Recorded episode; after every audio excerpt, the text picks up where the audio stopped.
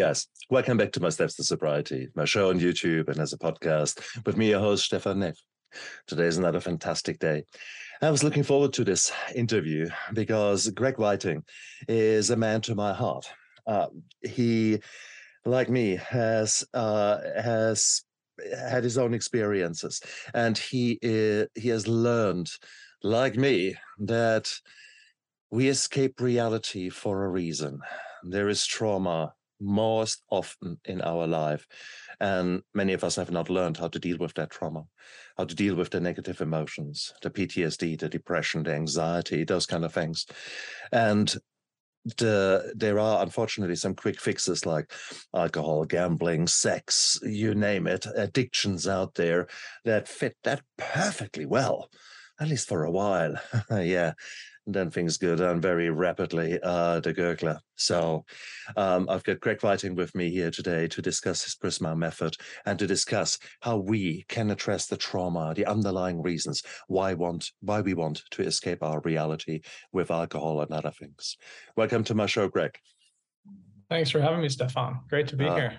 Absolutely. Oh no, it's beautiful yeah, because it is it is so common. My goodness, when you actually dig down, there is so much trauma in all of us. Yet, um, like certainly my generation, there was this. Oh no, no, you need to be a man. A man doesn't show feelings. You need to take a concrete pill and grow two balls the size of your town. Then that's a real man man don't cry all that bullshit um, so i was i was my biggest hindrance with hindsight, the core beliefs that I instilled in myself and that were condoned and supported by my society. Fuck's sake. Man, so I know exactly why I wanted you on this show. But let's start from the scratch. You didn't wake up one day and said, Hey, fantastic. I gonna be a man who helps others to live a better life. Hey, when you were eight, go to your mommy. Hey, I will do the Prisma method. Come on, mom. Come on. What do you think? no yeah, one said it wasn't, it, it wasn't it wasn't the plan. It wasn't the plan. um, and you know, I, I developed Prisma out of my own journey healing. Um, you know, I found that a lot of traditional approaches to to therapy were pretty institutional and lacked the critical lens to kind of address the impacts of trauma, uh, how it gets stored in our body. You know, so for me, I was suffering with really horrific chronic pain. Um, so as much as I was able to kind of talk and think my way through a lot of my my my hurt um, and how that brought you know some relief to anxiety and depression. Mm. It it didn't impact the the imprint and the residue of that trauma on my physical body. So, you know, I, I started a journey to kind of mm. see what else is out there. Um, you know, and I was steps away from antidepressants and pain meds. And, you know, earlier in life was definitely medicating with alcohol. Um, but I knew there had to be a different way. I didn't know what that was. Um, but through serendipity, I was introduced to energy medicine uh, through a dear friend who was actually a massage therapist. Um, she offered me a massage, but I was living in so much physical pain that I didn't want a massage. Um, so then she introduced me to energy medicine, which was something I had never heard of, certainly wasn't looking for it. Um, but as I got a taste of this healing practice, I realized I've, I'd found something I didn't even know I was looking for um, you know, I could feel my body just respond within minutes and just start to soften and all this holding and all this guarding and all this rigidity and tension just start to fall away. So they got me really curious. And that kind of started a 20 plus year journey of mapping different tools and practices to piece together to to make sense of my own journey and you know develop something that's really practical and relevant to support to support healing for others. Beautiful. And you're so right. There is this this this cliche but actually it's a fact that issues lie in the tissues and we keep forgetting that. If there is pain in your shoulder And what the shoulder, uh, what your body tries to do, it tries to heal. In order to heal, it needs it stable. So basically, you you protect your arm, and everything gets tight. Often enough, your muscles up here go tight, and you know you end up with with doing that. You're protecting that.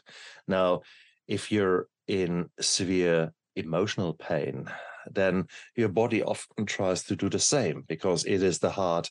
It is it's such a weird thing, this pain.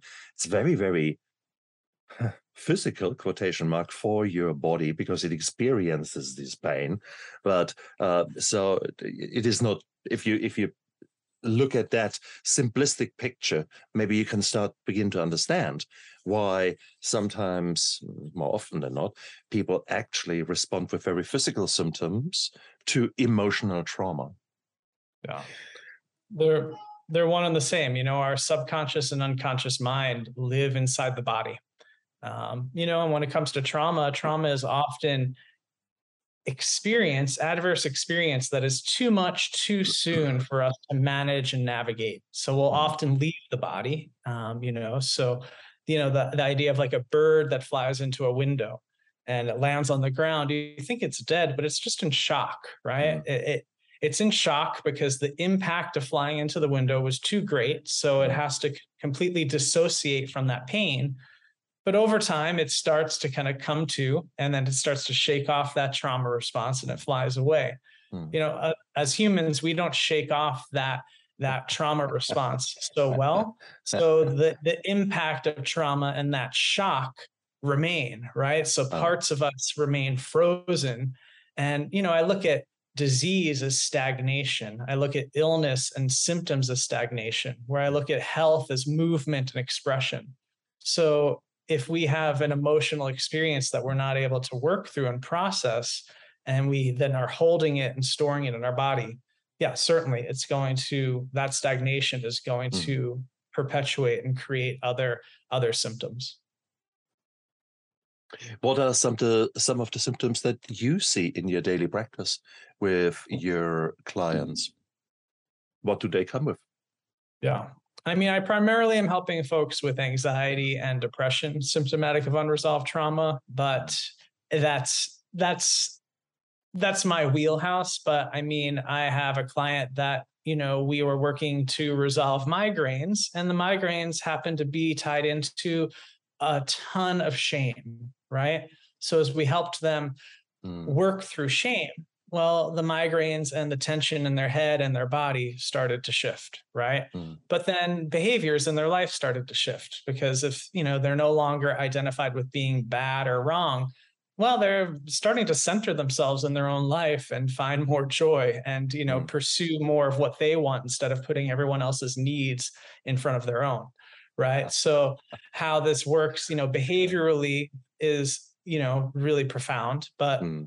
how then that person's no longer struggling with the migraines that used to literally keep them in bed for mm. days mm. on days upon days mm. um, a lot of autoimmune disease as well um, you know i'm thinking of a client that came in with a football size fibroid which you know as we worked together i said well we're going to work with whatever unresolved emotion that your you know system hasn't had the capacity to work through you know over the last 15 years that that fibroid's been developing which was a lot of grief a lot of loss and a lot of fear right and so as they develop the capacity you know i think healing is developing a capacity and frameworks to be with our pain right? You, like you kind of started off the conversation, how we are mm-hmm. often running from our pain, avoiding it, trying to, you know, how addiction is often helping us, you know, move as far away from it as possible. Mm. So how do we develop resources to to sit with our pain? And when we develop that capacity, then we start to metabolize it, we start to process it, we start to make sense of it and then hopefully we can start to derive more meaning and significance mm. from it so then it could be a really useful mm. um, a useful and relevant piece that helps us derive more significance in our lives and that's so true isn't it uh, it is um, what our refocusing our transformation uh, is doing is essentially analyzing what is happening in our body. And that is for that, we need to stop. We need to actually uh, learn how to feel.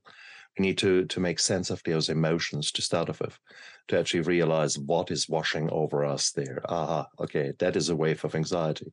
Cool. Um, and understand that actually these emotions, they are normal. They're normal responses to the trauma. They're normal responses to, to oh, whatever has occurred to us, um, even the shame and the guilt, uh, they is sort of in your own convoluted mind maybe i don't want to say crazy mind but in your in your uh, distorted core beliefs the whole thing actually makes sense. But then when you actually start actually shining light on it and actually realize what is going on then bloody hell and that is where the power of insight starts and that is i think where your your uh, method allows patients to actually uh, become more aware of what is actually happening within them and start to address that. I remember i was um, in my in my own rehab in in the first week it was all nebulous because i came off a lot of alcohol um, and then in week two three uh, a counselor worked with me to actually um, go through my trauma, which there was plenty of it to be done. And very soon did I realize that I was essentially, I had so much happening to me, and quite rightfully, I was resentful and angry, but it was this kind of self destruction. And the moment I, I learned that, I had that insight that it was like, look what you have done to me. I gonna drink now a whole bottle of vodka. That will show you. Ha the moment I spelled that out, it became such a weird thing. And I think that was the insight when you start actually uh, to look at your own behaviors and your core beliefs and so realize that many of them were laid down in a way that you had little control over they were often laid down early in your life. Um, they were laid down maybe by some uh, incidences that, with hindsight, you think, wow, how do I get to that? But there it is. I'm worthless. I'm ugly. I'm fat. I'm stupid. All those core beliefs that that are in there. And it's just, I'm a failure. But you think, what the fuck? So does Prisma um, address the core beliefs as much as it addresses the the the link between physical and emotional pain. Yeah all these pieces are connected. And yeah because uh, you know these beliefs we develop we're highly adaptive. So when we have a traumatic experience you know we're going to have these maladaptations to stress which then you know are shifts in behavior, shifts in belief, and then we d- develop entire identity structures around those strategies, which are mm. often coping strategies that in some cases we developed in early development, which mm. were then very much around survival. Right. So when we have these strategies, these identity structures, these behaviors and beliefs organized around strat our, our very survival, whether it's a real threat to our life or a perceived threat, mm. Mm. um, that's that becomes a, a, a very strong matrix of energy that can really have us bound up tight, right? Mm. And then the emotions around it, right? Um, yeah, those emotions can either become explosive and do a lot of damage externally or implosive and do damage internally. And so, so much of yeah, how we're working to heal in Prisma is to step outside of the identity structure of pain, which gives us some space between us and the narratives and the behaviors and beliefs organized around the pain. So we can start to rewrite some narratives. But you know, that starts first with developing kind of a regulated nervous system, helping to teach the nervous system to land because until the nervous system lands, we're going to be in a perpetual state of threat and survival organized mm. around fight, flight, freeze, or appease. Mm. And you know the the neuroplasticity, the rewiring of the brain that's necessary in healing is dependent upon safety. Mm. So we need to develop nervous system safety, you know, and I think of like a seaplane landing on water. Hmm. You know, it lands on water and then it bounces back up, yeah. touches down, bounces back up. It takes a while for it to actually settle down. So, you know, having a, a toolbox of strategies to help us first become aware of the nervous system and then learn how to work with it. Hmm. Um, that's going to really make a big difference in our ability to then rewrite these narratives um, and then mm. Start to take action in oh wait is this a default behavior organized around survival and if i am actually safe then can i choose a different behavior mm. so those are yeah mm. all components of how i'm working you know nervous system regulation is the first pillar you know narration is the fifth pillar of my system identity is the um, sixth pillar of my system you know so all these pillars are kind of drop pins on a trauma and neuroscience roadmap that help us mm. become better understand the terrain of healing um, mm. and help us map the journey from pain to purpose um, you know and mm-hmm. purpose is coming into just a place of being because so much of our pain again around survival is organized around what parts of us have we learned that we need to hide? Um, mm. it's not safe for these parts of us to be seen and then what parts of us are we performing uh, to get our basic needs met? True. And so so much of healing is realizing that what if we can just be ourselves? Nothing to hide nothing to perform yeah, so you're speaking into, you know, how we have an identity structure that gets organized around traumatic experience, right? So if who we are is organized around survival, this fight, flight, freeze, or appease response, you know, then our behaviors and our beliefs are organized around that.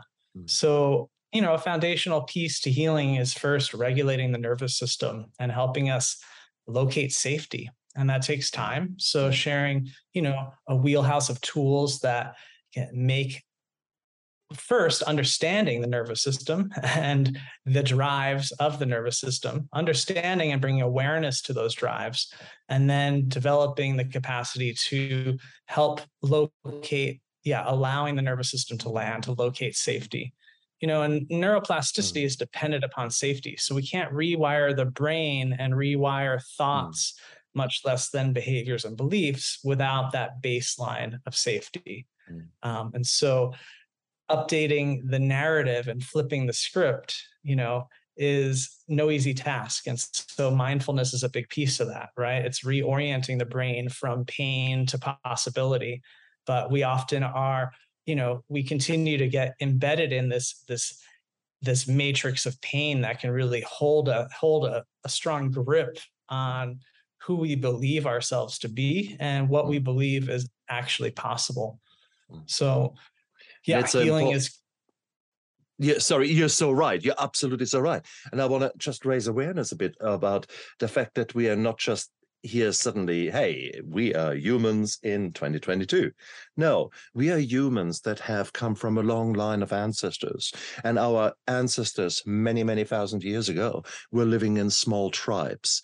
Um, it was absolute paramount that you were part of this tribe because if you were ostracized, if you were thrown out of the tribe, that was a death sentence. That was basically you could not look after yourself um, alone. And it was, yeah, that was it. So our our bodies, our minds have developed deep, deep, deep uh, links between being accepted by the tribe and survival. So, therefore, the shame and the guilt. Sometimes, when you wonder where the hell is all that rubbish coming from, it's actually deep, deep, deep ingrained, and it has it has served our ancestors very well to survive. Therefore, it is so deeply ingrained into the very subconscious kind of things.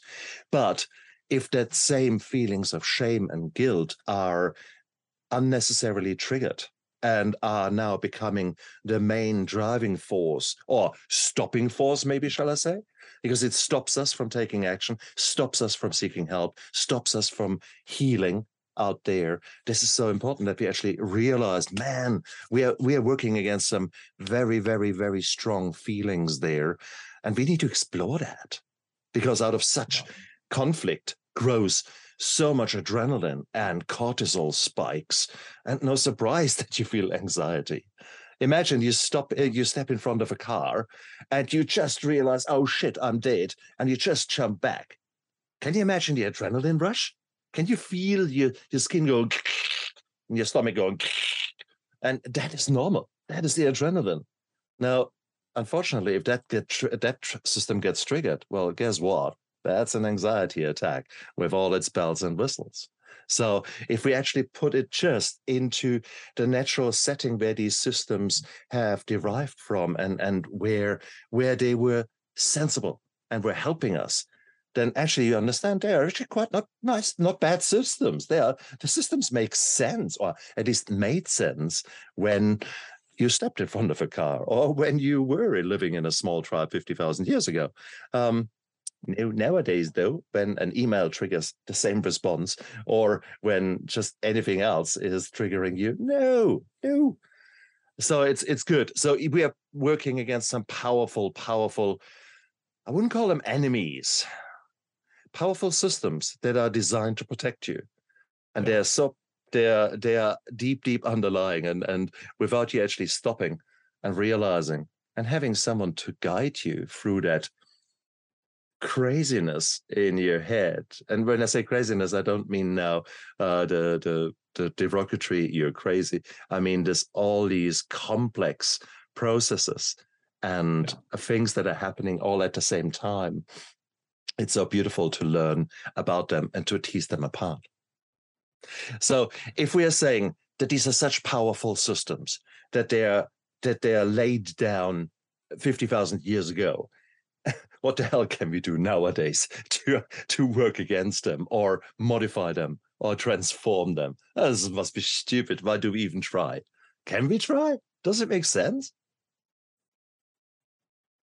Well, I think you touched upon something there. I think we we believe these systems to be our enemies and we fight against them. And what we need to do is develop awareness, see that actually what we perceive as our enemy is our sacred guardian. It's trying to protect mm. us, it's trying to help us to survive. Mm. And yeah, in our modern world, we need to adapt and work with these systems a bit differently. Um, you know, in nature, when a gazelle is chased by a cheetah, but it survives. You know, the cheetah gives up the, the chase. And the moment the gazelle realizes it's no longer in harm's way, when its life is no longer at threat, it does a ritual shaking and, you know, just shakes off that stress and mm-hmm. instantaneously goes back to the parasympathetic response, which is rest and digest. You know, it just mm. instantaneously goes back to eating grass without a care in the world. So the imprints of trauma are just keeping us stuck in this perception of alienation, isolation, threat, lack of support, right? So a huge piece of healing is deriving support, deriving a sense of belonging. Mm. Um, you know, belonging is a huge piece. So as you mm. you know mentioned, just that belonging to a tribe. You know, belonging, and how do we locate our ability to belong? by just being ourselves mm. right and that's a journey that's a journey of discovery and growth that's that's not a silver bullet that's not a one and done that's that's a process um, and in doing so we're really helping ourselves better understand who we are and our mm-hmm. place in the world we're mapping unmet needs we're grieving the loss of unmet needs mm. you know working through the emotional impact of lived experience um, and locating that we're we're not our experience, we're not our emotion, you know, and so mm-hmm. the mindfulness piece is helping us locate that who we are is presence, mm. right? And the more we live in full presence, the more it puts our thoughts and our emotions, our behaviors and beliefs in perspective. Um, mm. and then we can start to align behaviors, beliefs, thoughts, and emotions with presence and, and and there we locate more empowered alignment you know there's more mm. congruency there's more more coherence mm. where body mind and spirit are living in more of a harmonic resonance mm. You know i also love the imagery of like a, a, symphony orchestra and so if the body mind and spirit is a symphony orchestra when we are experiencing health yeah. we are in total balance right and every part is in harmony we're making sweet music.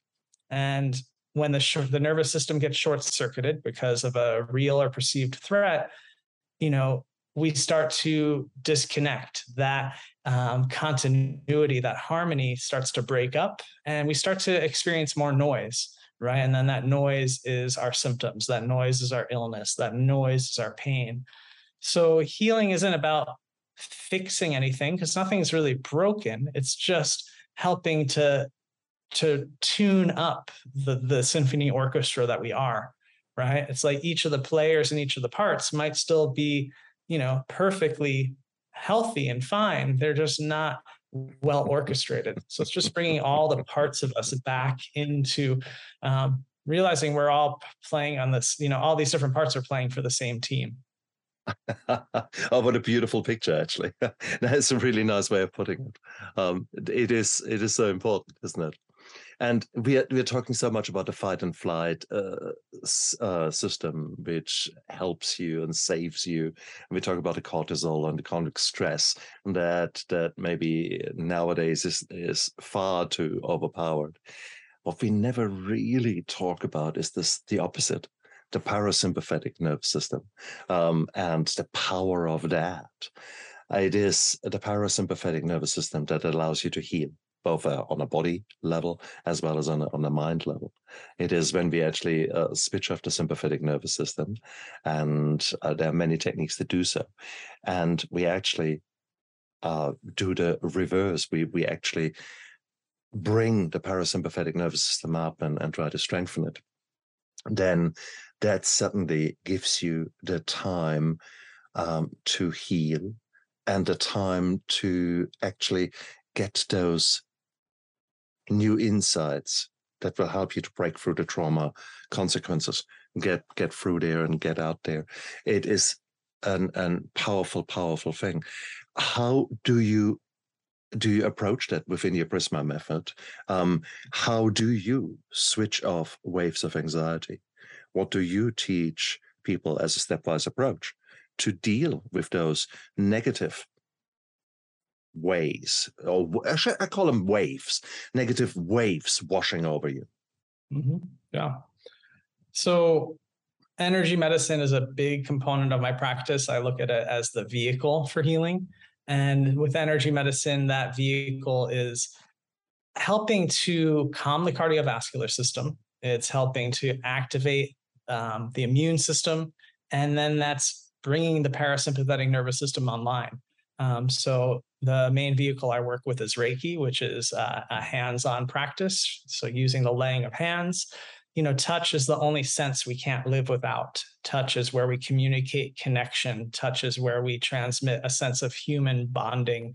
Um, you know, so again, we can't. We're we're social creatures. We're not meant to live in isolation, and we certainly can't heal imprints of isolation of the imprints of isolation from trauma alone. Mm. Um, although our trauma brain will tell us that we can figure it all out on our own, which, you know, that's just not true. Um, and so touch really helps to transmit and communicate a sense of connection. Um, and so that is, again, just bringing the parasympathetic nervous system online all on its own.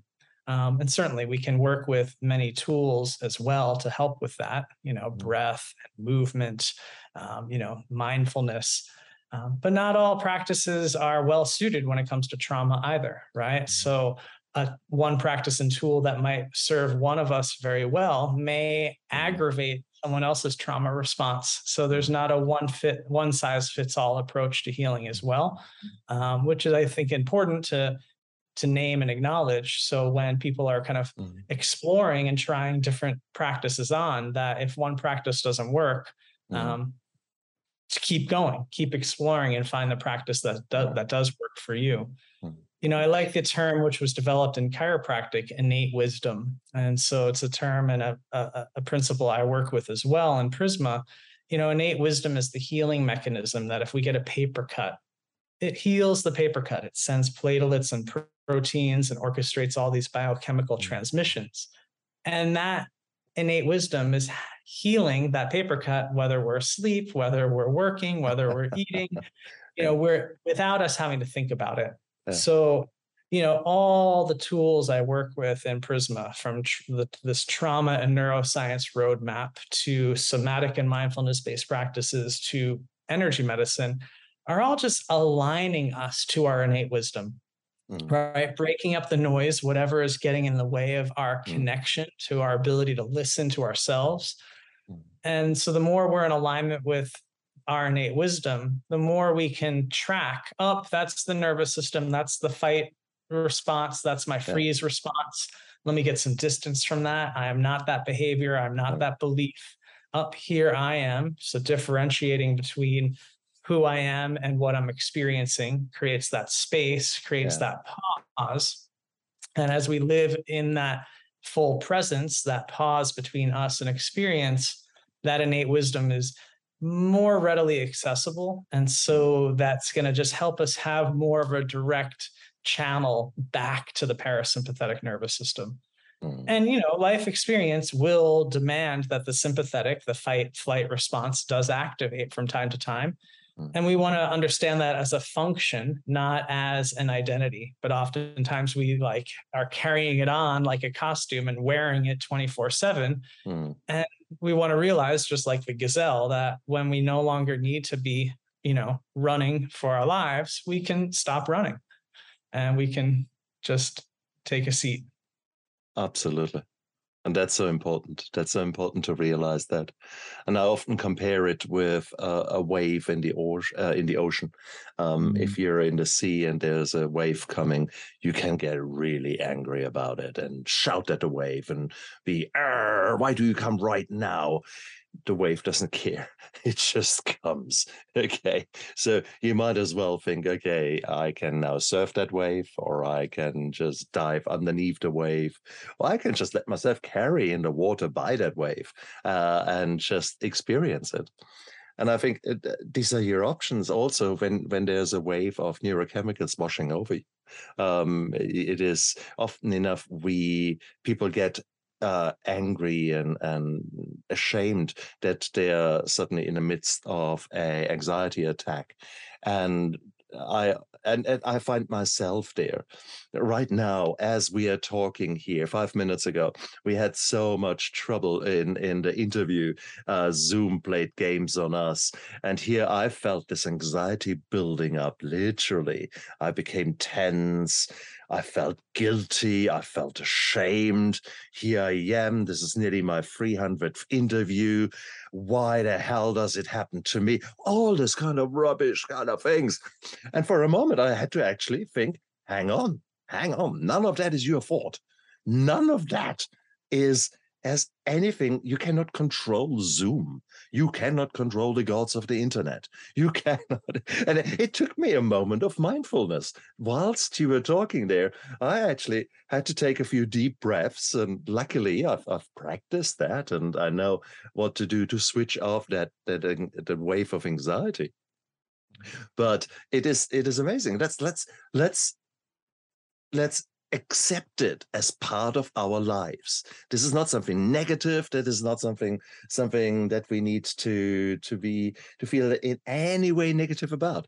This is just part of life okay? But by accepting it and by actually learning methods of maybe maybe speeding up that wave how about that? That would be nice if you could speed up the wave. Uh, it will still come but maybe it like fast forward wave gone.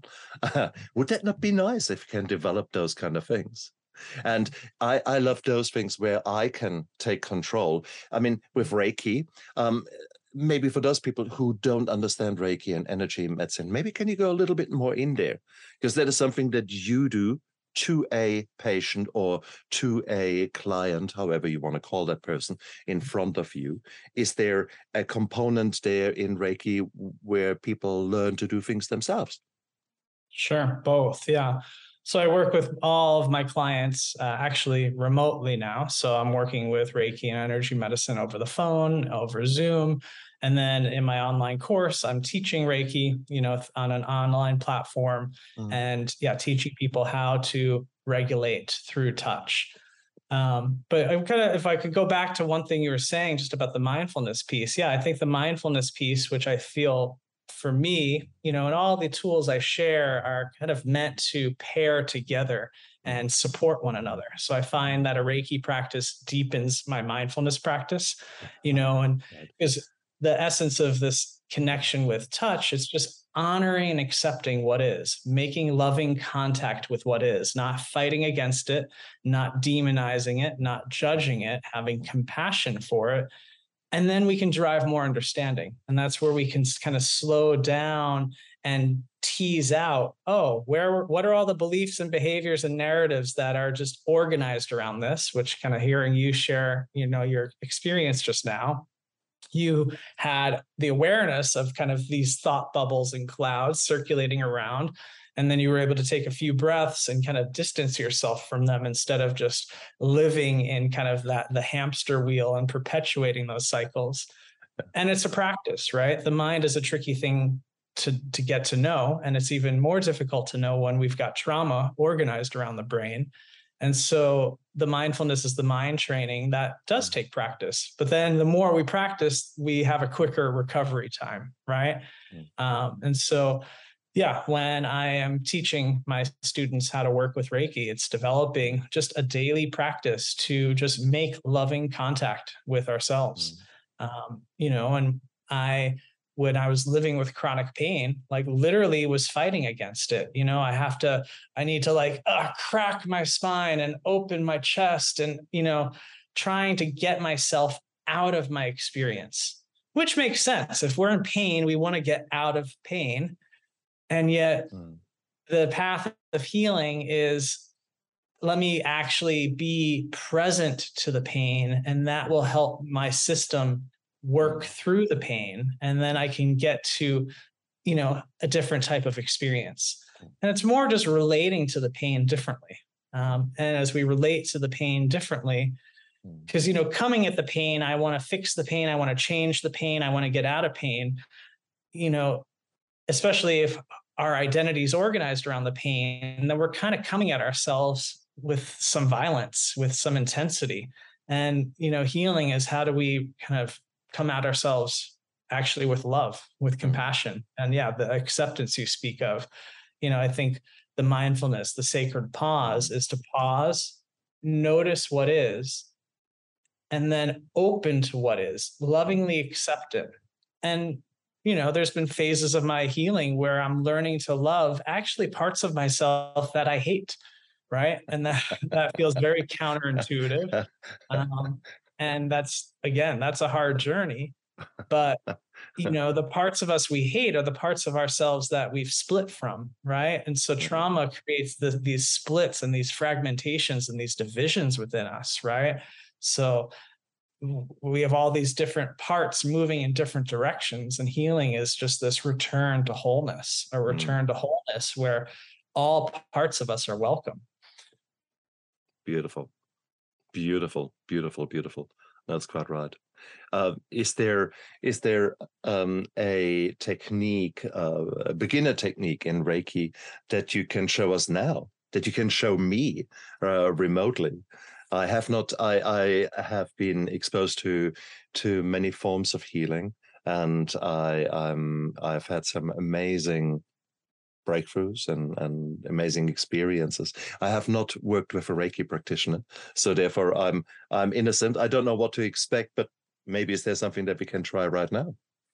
Yeah.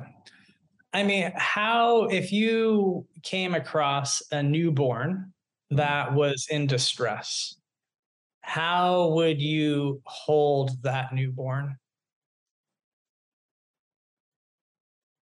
Right. And like what type of energy would you bring to that? You know, would it be rough and intense? would it be soft and gentle? Soft it's, and gentle. You know, yeah. Right. So it's like, how do we hold ourselves like we would a newborn child, right?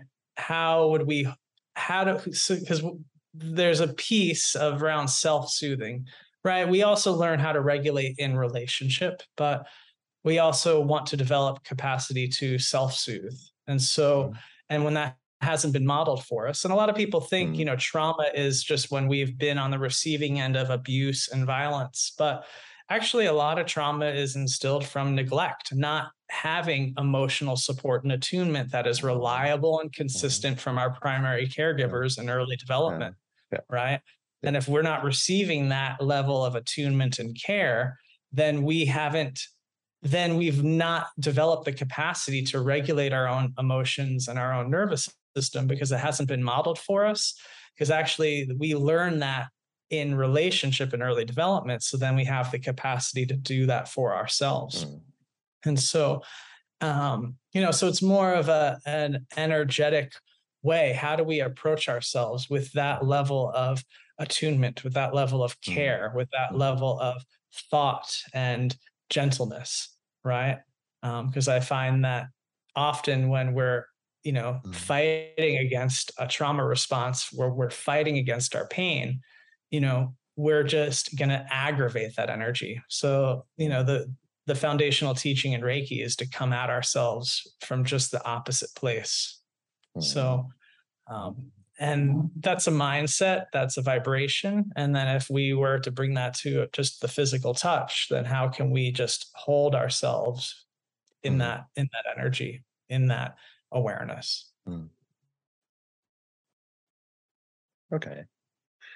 Is there, so if you look at Reiki, are there elements of the body that are very specifically linked to the parasympathetic nervous system? Um, or is it the sheer intention? And do you use touch in order to align a certain switching on in the brain, or is there literally a button somewhere? Okay, I press that button. Okay, I get better.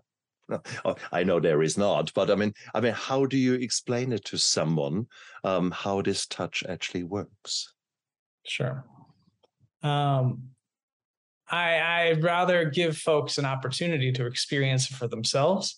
Okay. Um, there is no button. Um, everyone has trauma that has imprinted upon them in a very unique fashion. Mm. Um, and so, how their system has organized around that trauma is quite unique.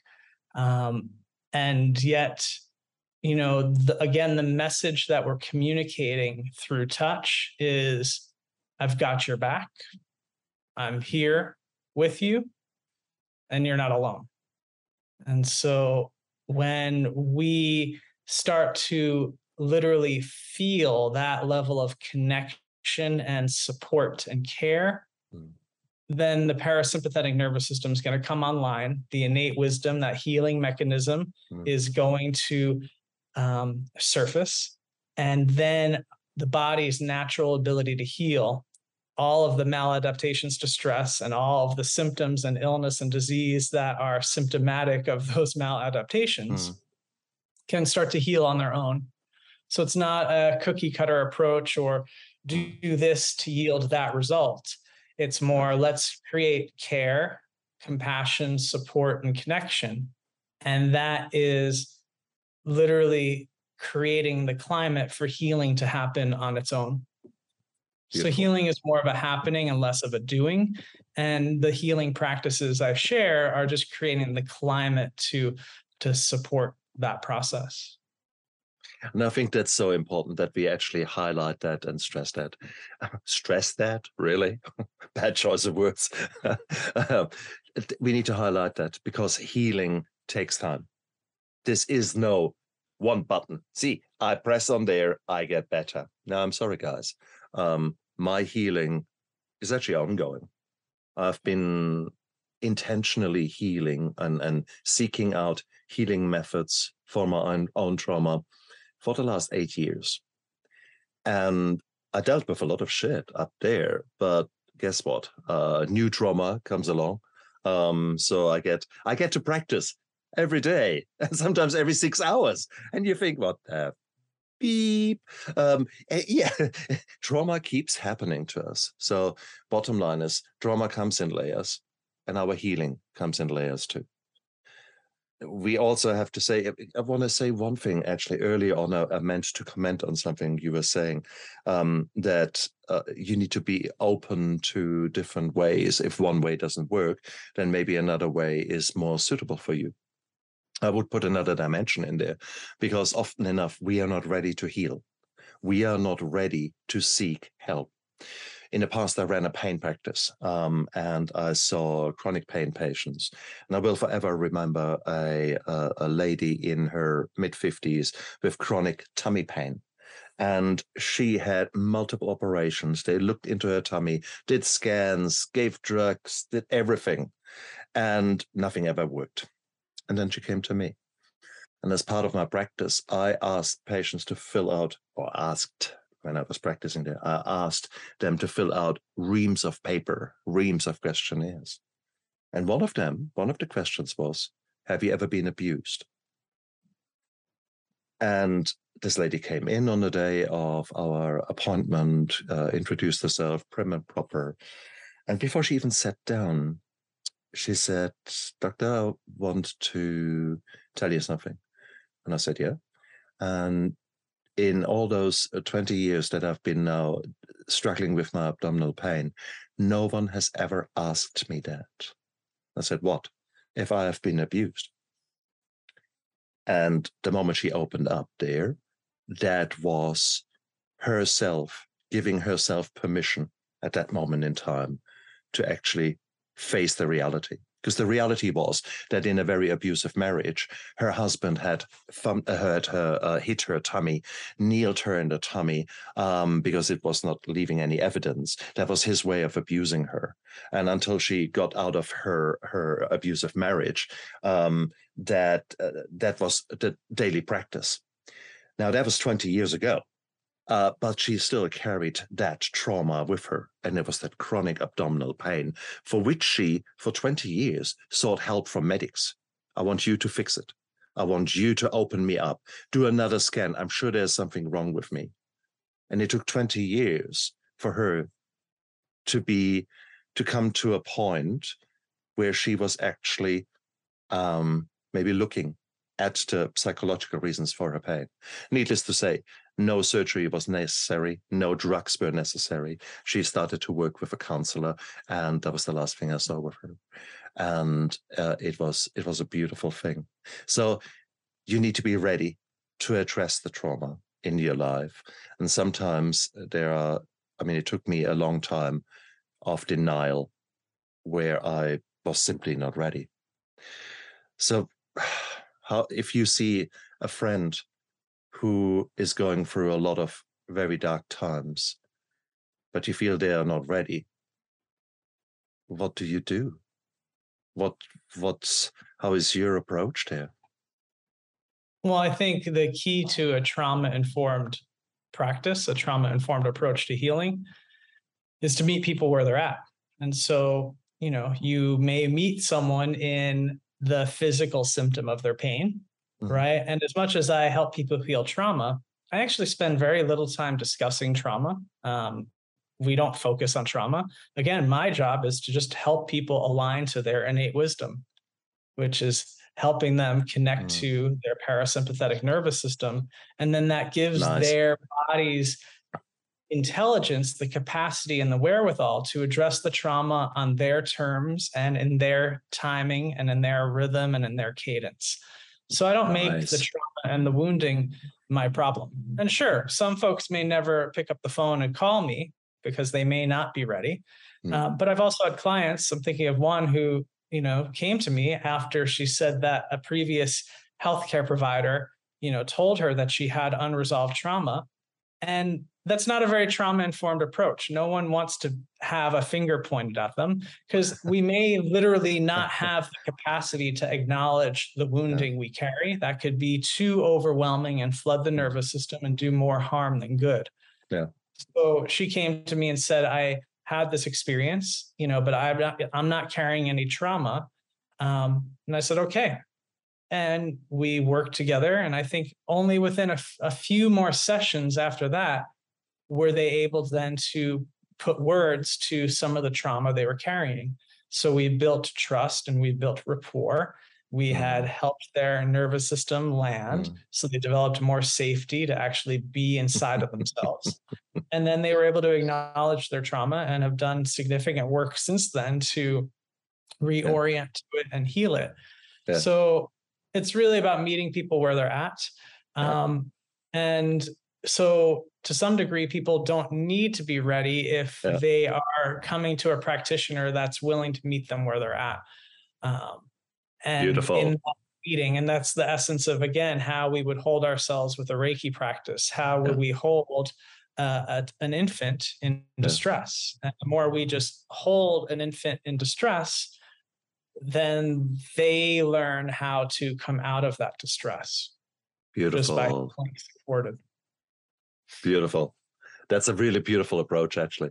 Um, just acceptance and uh, take it from there. But it means basically taking small steps, taking action, um, accepting that there is no no perfection waiting. If I just wait long enough to find a perfect person to help me, to find the perfect thing, uh, you often enough come if if you even think along those lines, you end up with analysis paralysis, where where you always wait and wait and wait. No, actually take the take action and do one little thing.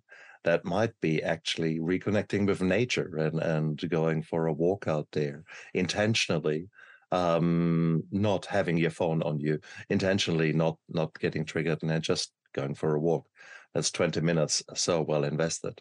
Or um, there's so many approaches you can take but all of that is taking action and uh, it is it all can help you go down the right way.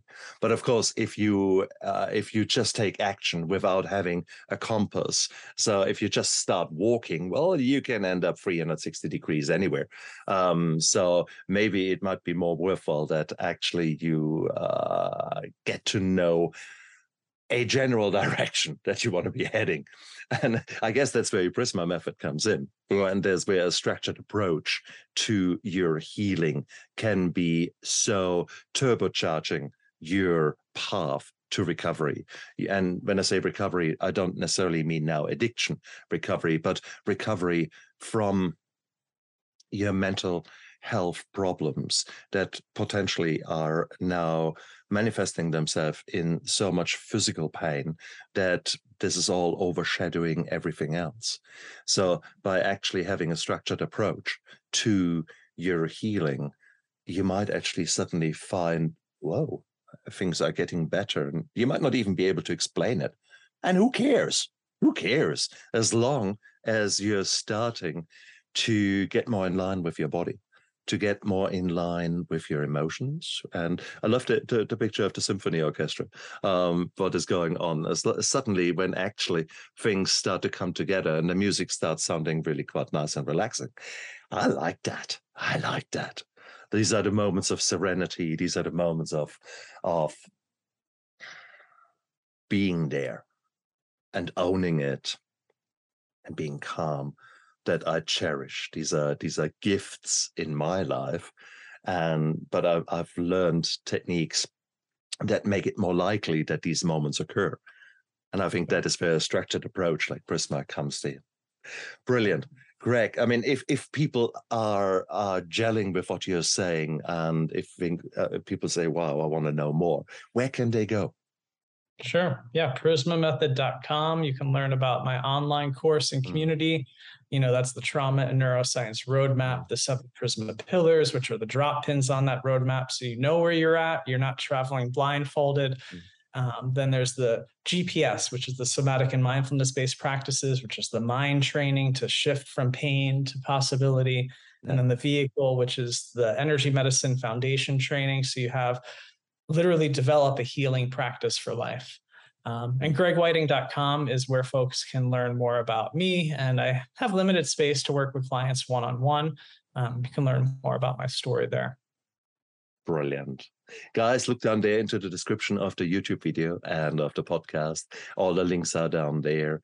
Whilst you're down there, you might as well press the like and subscribe button so that you get notified every time we put one of these fantastic interviews out there. Um, I'm producing uh, I'm very actively producing interviews because I've got such lovely people coming onto my show. Greg, I mean, you honor me for being here, for sharing your approach, which comes out of out of years and years of your own experience, and therefore you you share so much from yourself, and you actually become the the light in the darkness of others and that is such a beautiful thing. So i'm very grateful that you came today onto my show because it is it is hopefully we can make this world a better place one interview at a time exposing people to new ideas showing them that the past does not equal the future. We can go out there we can make a change.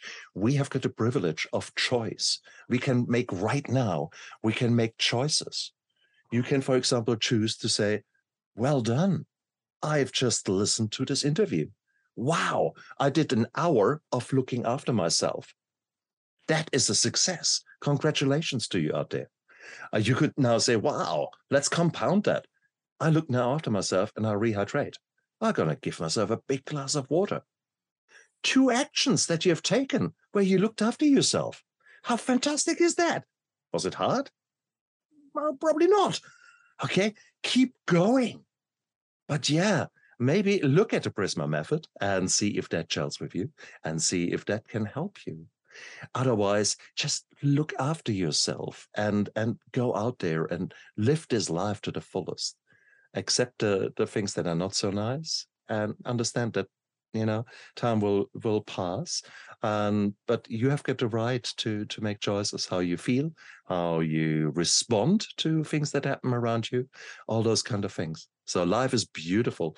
Make the most out of it. Even even if it sounds a bit corny if now shit is hitting the fan in your life i know you can get through that. So look after yourself. And greg again thank you so much to you. Everyone out there look after yourself. Bye Thanks, Stefan.